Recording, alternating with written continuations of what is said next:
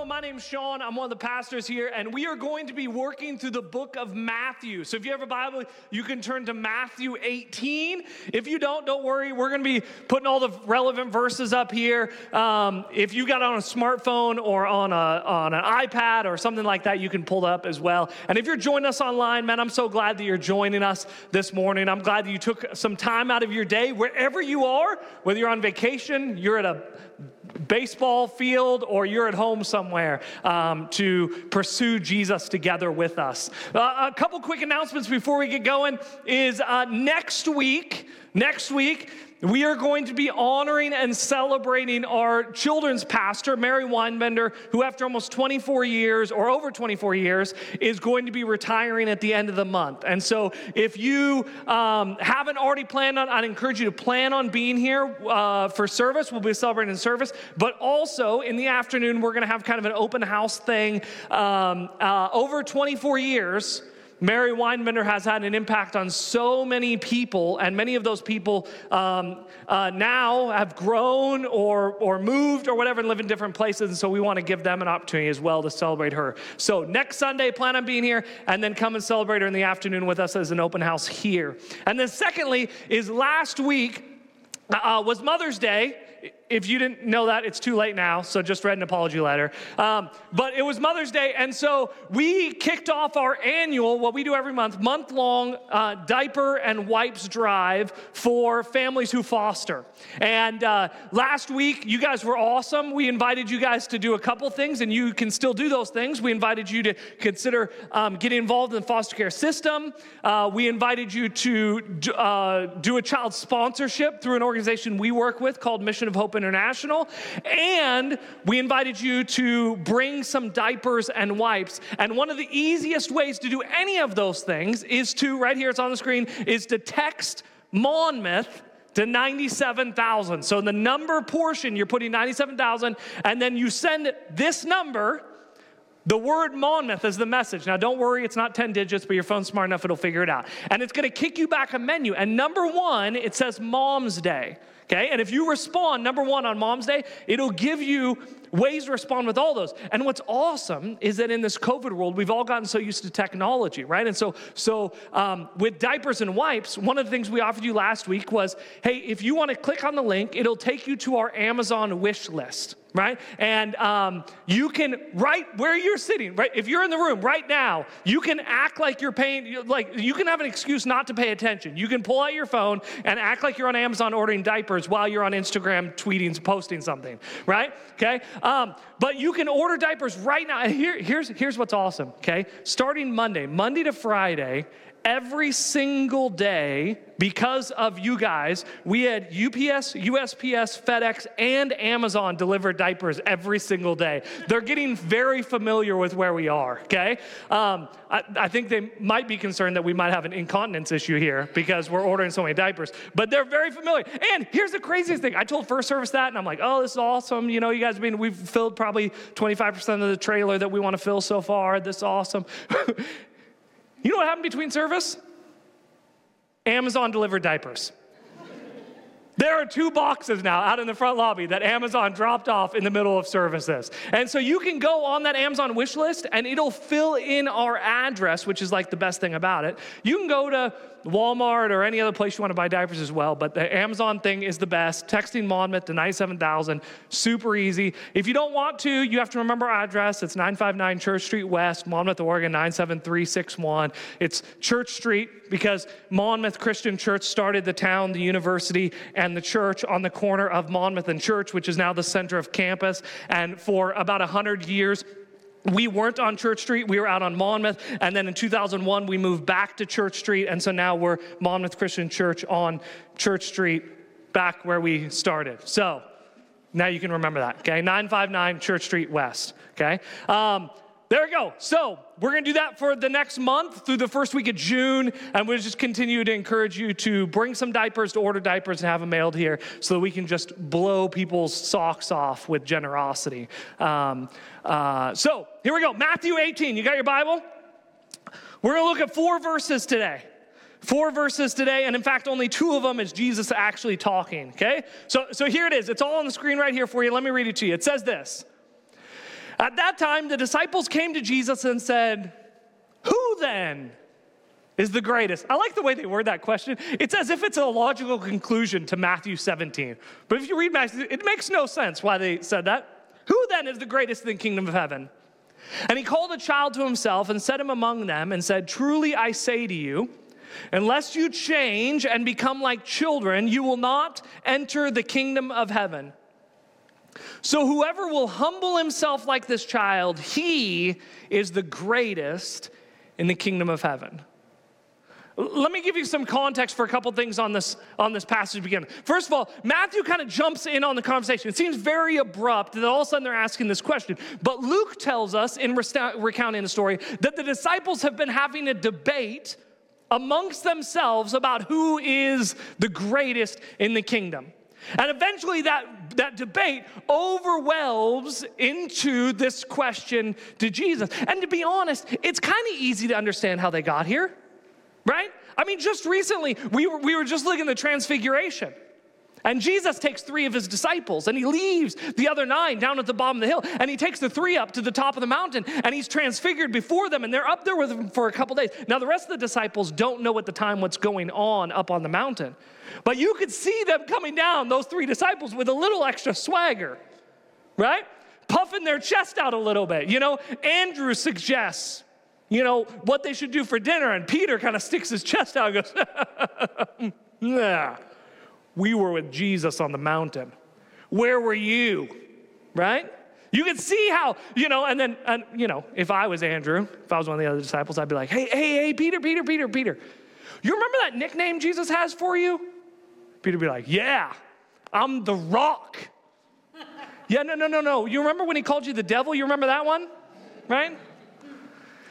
You could see how there could be this kind of hierarchy argument. And because, see, here's the language that Jesus uses all the time. And so it's kind of easy to understand why it'd be confusing, is Jesus uses this word all the time, kingdom. See, in a kingdom, there's a king, but in a kingdom, there's also a court. There's, there's authorities, there's levels, there's people who sit at the right and left hand of people in authority. There's stature, there's a hierarchy in a kingdom. And, and Jesus is coming to establish this kingdom. And the disciples come to him and who, who, who's the best, right?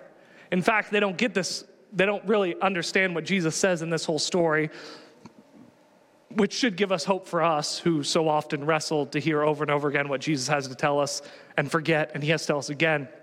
As actually later on, two of the disciples convinced their mom to go ask Jesus, right? They kind of figure like Jesus isn't going to be mean to an old lady right? And so they ask their mom, Mom, Mom, Mom, you go ask. You go ask who gets to be in authority. You go ask who gets to sit at your right hand, who gets to be the most important. And Jesus responds, and Jesus' response is peculiar. I mean, let's be honest, okay? I, maybe, maybe you're kind of getting this drift. When you read the things that Jesus says, most of the things that Jesus says should seem odd or unexpected to you. If, if, if you read the words of Jesus and you're like, oh, that makes sense, You've probably just like lost the sensitivity to the shocking nature of who Jesus was and what he claimed. Look, they, they ask him this question who's the greatest? And then look at what Jesus says, okay? Right here. Truly I say to you, unless you change and become like children, you will not enter the kingdom of heaven. Did you, you hear what he just said? That they want to know who's the most important in the kingdom. And Jesus says, if you don't change, you might not even make it in. See that?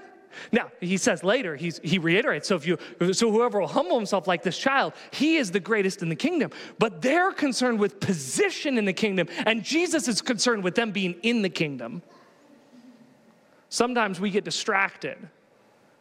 And Jesus' concern, Jesus' heart, is with us being with him, near him. This word here in the Greek, um, change, it, it, it, it um, it's a word that has moments where it crosses, where there's kind of an intersectionality with, um, uh, with another word that you might be familiar with. There are times where you can interchange this Greek word with another Greek word that you might be familiar with that comes up quite a bit in the Gospels. There are other times where they mean different things, but they, they, it's hard to differentiate if they are the same or not the same. And that word that we translate, we translate as repent. Repent. So, look, let me just insert it here for a second for you. Uh, look, look what Jesus says. Unless you repent and become like children, you will not enter the kingdom of heaven. That sound familiar? It's, it's, a, it's, a, it's an echo we hear all throughout the Gospels and we hear all throughout Scripture. Repent, for the kingdom of heaven is at hand. Unless you change, unless you turn direction, unless you change your mind and the way that you're thinking, you might not even make it in the kingdom of heaven. Jesus' greatest concern for you is not your position, but whether you're in or not. Jesus came to die on the cross so that you could come into the kingdom, so that you could be sons and daughters, so that you could have eternal life. I've come that you might have life and you might have it abundantly, Jesus says in the book of John. The first and most important concern anytime we approach Jesus is asking the question is are we with him? Are we drawing ourselves to him or to our own comforts, our own fantasies, our own ideologies, our own preferences, or to Jesus? But there's this word here. Unless you change and become like children. In the Greek, the word is um, child. It's, it's um, generally, they define it as younger than seven. Now, obviously, in all languages, it kind of fluctuates, on, but younger than seven. So think kind of like um, kindergartner, toddler, right? Not 12 year old, not 14 year old, uh, four, four year old. Jesus, they ask this really important, urgent, pressing question Who's the greatest? Who gets the, all the authority? Who gets the power? And Jesus, Jesus sees a little kid and he says, Come here, come here, come here, come here, come here, come here. And you can just see him kind of squatting down and looking at this kid. You know, there's dried boogers all crammed around his nose. He's still got breakfast kind of hanging off the side of his cheek. And man, he stinks. Okay? Here's the deal you might try and get your four year old to take a bath once a week. In ancient, ancient Near East, bathing was not a thing. And they worked on, walked on dirt roads covered with manure and dirt. I mean, just to start to feel the disgust. I mean, I love my children, okay? I was gonna say children, but that would be dishonest. I love my children. And they're gross. Not my children, the, the four year old, okay? I'm gonna get myself in the weeds here, okay? Uh, just imagine this moment. Jesus draws them in. They're thinking royalty, they're thinking power, they're thinking authority, and Jesus brings in a four year old and says, Unless you start to look a, more, a lot more like him, you're not even going to be in. So it made me wonder what did it mean to be a child in the ancient Near East?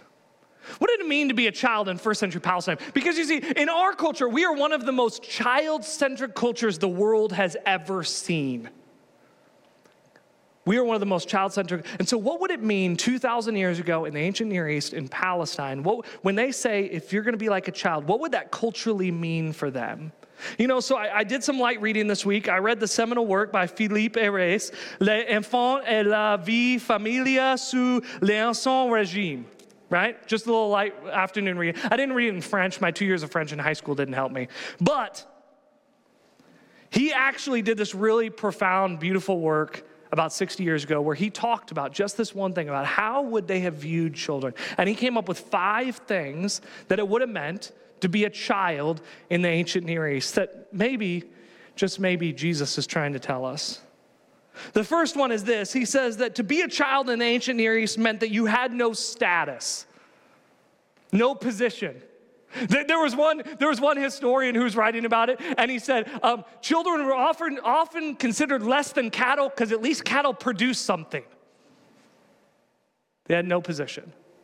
They had no status. They, they, had, they, they couldn't go to court and advocate for themselves. Not that your four year old's gonna go to court, but you, you know, your four year old could end up in court with a lawyer defending the child, fighting for the rights of the child. They, they, they have rights, they have personhood, they have identity, they have stature and position in our culture, they have value. And he says, in ancient Near East, to be a child meant that you, you had no status. You had no position. And so maybe what Jesus is trying to say to him is you guys are so consumed with however people talk about you. You're so consumed by what people think about you. You're co- so consumed with achieving the highest status or reputation or people speaking honorably or graciously about you or being awed. I mean, just think about the disciples, right? They've been walking with Jesus for a couple years.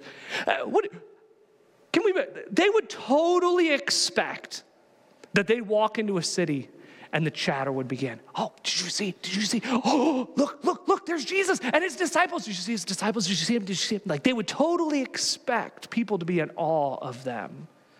And Jesus looks at him and says, Unless you look like this kid who has no status, no position, I mean, he could be because this is something that is echoed throughout the rest of Scripture. Galatians, Galatians 5.13, it says this uh, in Galatians 5.13.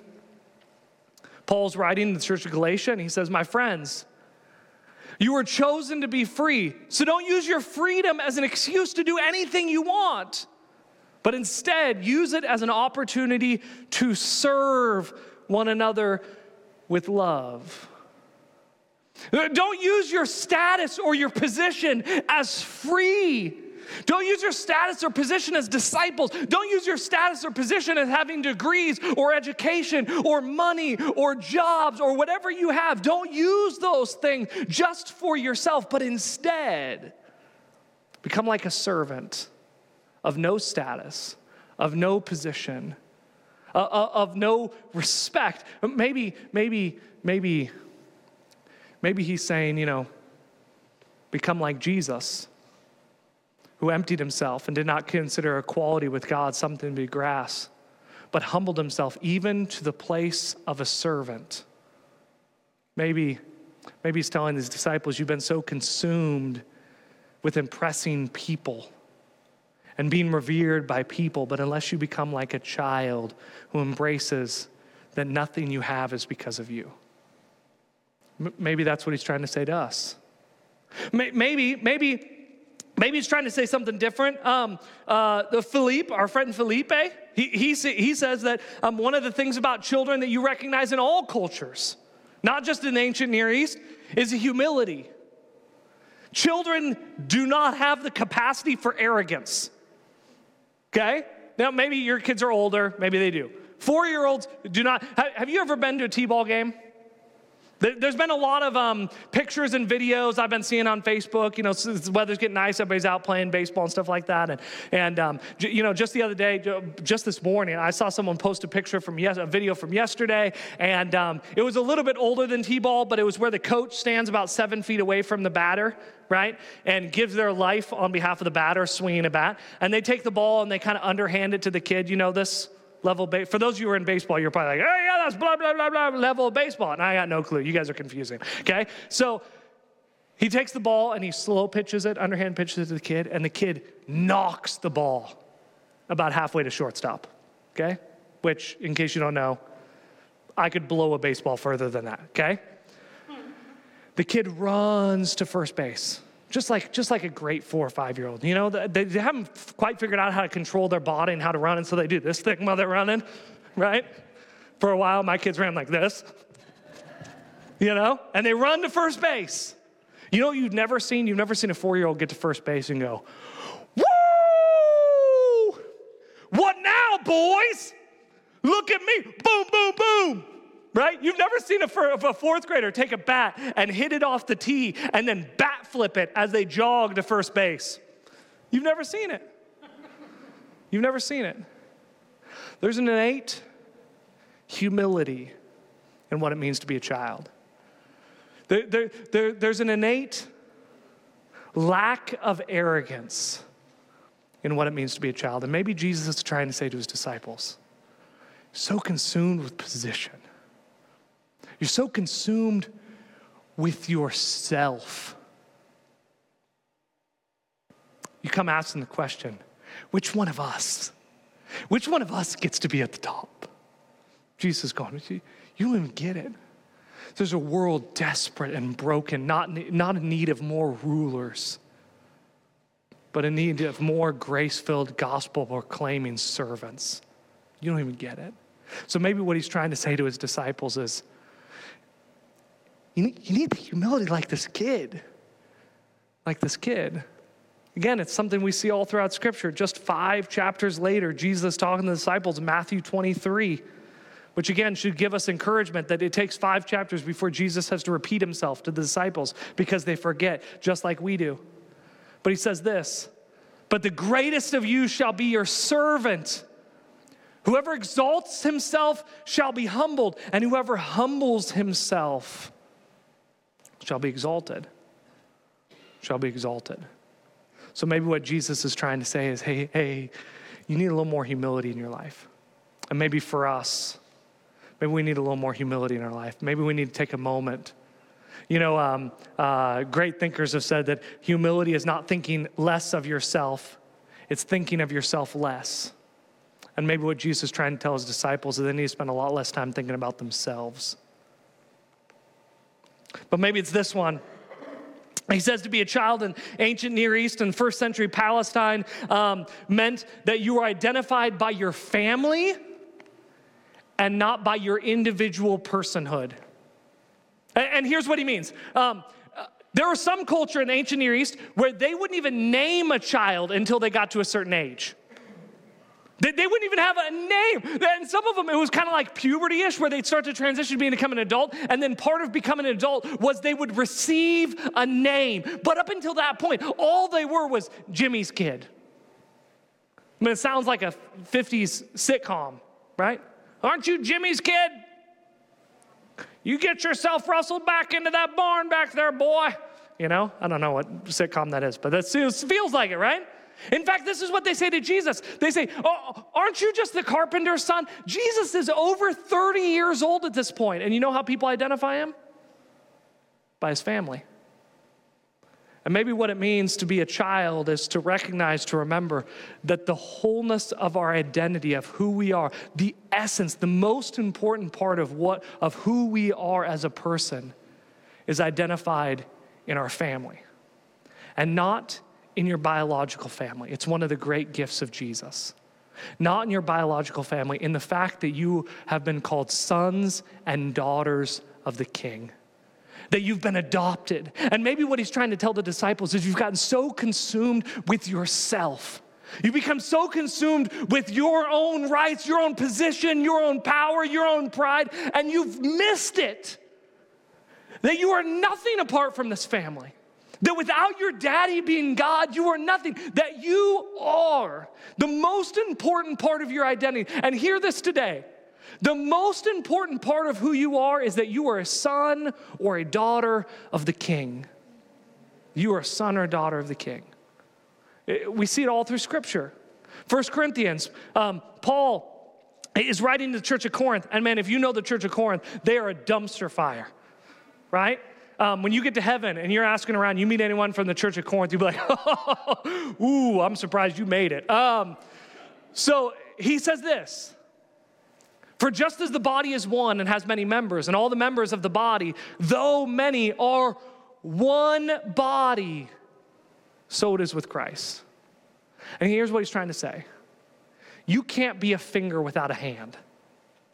You can't be an eyeball without a head. I mean, you can be, but it'll only take a day or two before you rot, and that's really gross.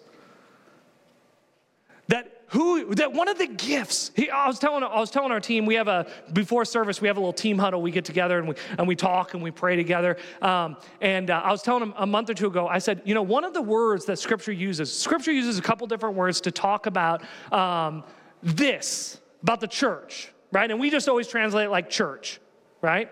Um, but it uses a couple different words. And one of the words that it uses, uh, one of the more common words that it uses that we could literally, if we literally translate it, it's called the gathering. See, see, one of the gifts, one of the great gifts of being adopted child of God is that you get a family. You get to be part of a gathering. You get to be a member of a body. And maybe what he's trying to tell disciples is come on, guys. You think this game is about you. You think that somehow you've accomplished things and you've been impressive and you can do anything on your own. But you only do anything when, as a branch, you're tied into the vine. When, as a son or a daughter, you're tied into the Father. Maybe he's critiquing their individualism and reminding them from which family they've been adopted into. But maybe this is this may be one of my favorite. I don't know something about this phrase just catches me funny. Um, he says that children in the ancient Near East, in first century Palestine, were um, often considered unfinished humans. Isn't that like the most clear, medically kind of sounding definition of a child? Just unfinished, unpolished, busted. And isn't I mean, you just you just see it like like the best eh, when you have young kids, the best Halloween costume you can do for a young child is dress them up as an old person. Because they just look like an old, like a little itty bitty old person.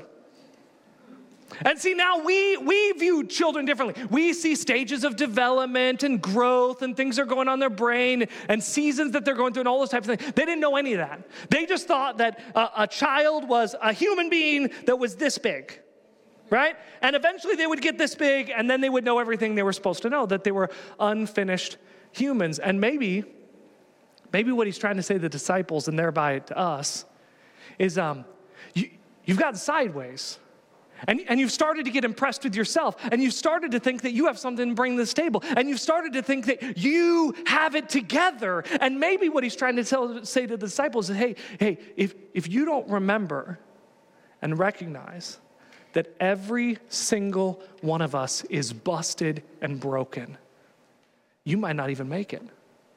If you start to think of yourself as fixed, and good, as it's been said. You know, if, if, if you're good, you have no need for a good Savior.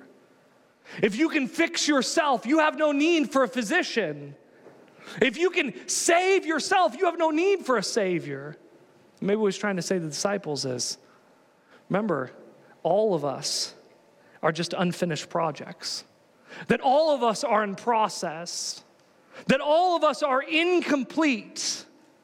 It's, it's been said, I, I like the phrase, it, it's okay to not be okay. It's not okay to be a liar. And maybe he's just telling the disciples, like, quit lying to yourself. Not a one of you have it together. And maybe he needs to say to us, quit lying to yourself and to the people you sit next to and the, and the people you live with and the coworkers you work with and the neighbors you live by. Quit lying. None of us have it together. We, we see this all through Scripture. Paul writes the church of uh, Philippi in Philippians 1, verse 6. It's one of the great promises that we have hope. Today is he says this i am sure of this. I'm certain of this. This is one of the most emphatic phrases that paul can make right here in the greek. He just i'm convinced that he who began a good work in you will be, bring it to completion at the end at the day of jesus christ. Here's what he's saying if the trumpets haven't sounded, he's not done with you yet. That, that if you're still here, God's still working on you. And so maybe what he's saying to the disciples is like, let's, let's put all this arrogance aside and let's remember that we are God's workmanship, that He's crafting and shaping every single one of us. And maybe today you've been hiding in shame because you've been convinced that everybody else has it together. Everybody else has it figured out. And Satan has been using the shame of your past, the shame of your brokenness, the shame of struggles you have today to convince you to remain silent. And maybe Jesus is just trying to tell, tell you, like he's telling the disciples, we're all busted. And the moment that we can step out in the light and acknowledge that we are all just unfinished humans, it's when God can really begin to do a work in our heart.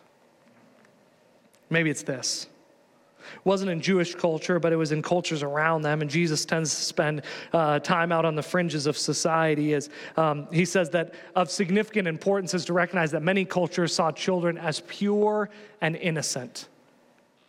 In fact, there were some cultures where um, they saw children as like the middle ground between the spirit world and the weird world of their pantheon of gods and, and the adult material world. And children were kind of this intercessor, that, that they saw something in children that was good and innocent and beautiful and lovely. And they imagined that that must be because they have some special connection with God that they have some purity and some innocence. And in fact, um, uh, there were some cultures that would use them as fortune tellers.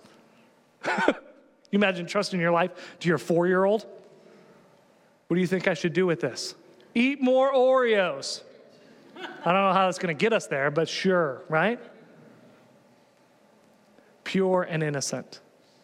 And maybe what he's saying to the disciples is that you have allowed the things of this world to begin to deteriorate and pollute your soul. And a world concerned with posture, status, and power has begun to seep into your soul. And because of Jesus, I took out, Jesus took out that heart of stone that was in you the heart of bitterness and the heart of anger. And scripture tells us he takes out the heart of stone and he gives us a heart of flesh. But maybe as you've been following, maybe today as you've been following him, you've been allowing the things of this world to kind of slowly creep their way in and you've justified it, right? You've said things like, well, you know, I'm adult, an adult, I can, I can filter. You know, I'm an adult. I mean, it's just in my home. It, it doesn't affect anybody else. It doesn't bother anybody else. Nobody else knows about it. It hasn't had any impact on my relationships. And Jesus is saying, no, it's destroying the most important relationship you have. That the things you've been hiding, the, the things of this world that you've allowed to begin to twist and to change your soul, maybe it's why. Maybe it's why he uses this word that we need to repent, that we need to change. Because maybe there's some things in your life that you've justified and convinced they're just fine but they are hardening, they are calcifying the arteries of your soul. we see this throughout Scripture. Philippians, Paul writes later in Philippians 4. He says this finally, brothers, this is the end of his thoughts. Finally, at the end, whatever is true, whatever is honorable, whatever is just, whatever is pure, whatever is lovely, whatever is commendable, if there's any excellence, if there's anything worthy of praise, think about these things.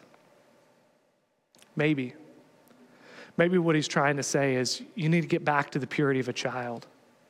Maybe what he's trying to say is there have been things in your life that you've allowed to seep in that are beginning to create an obstacle between you and God. They're beginning to harden the heart of your soul in a way where it's making it more and more difficult for you to hear the Spirit of God speaking to you, pushing you, trying to shape you. Maybe you need to strip some things out of your life that you've convinced and culture's convinced it doesn't have any impact on you. It doesn't hurt anything, it doesn't bother anybody. It's just a screen, it's just a thing, it's just a, it's just a time, it's whatever it is.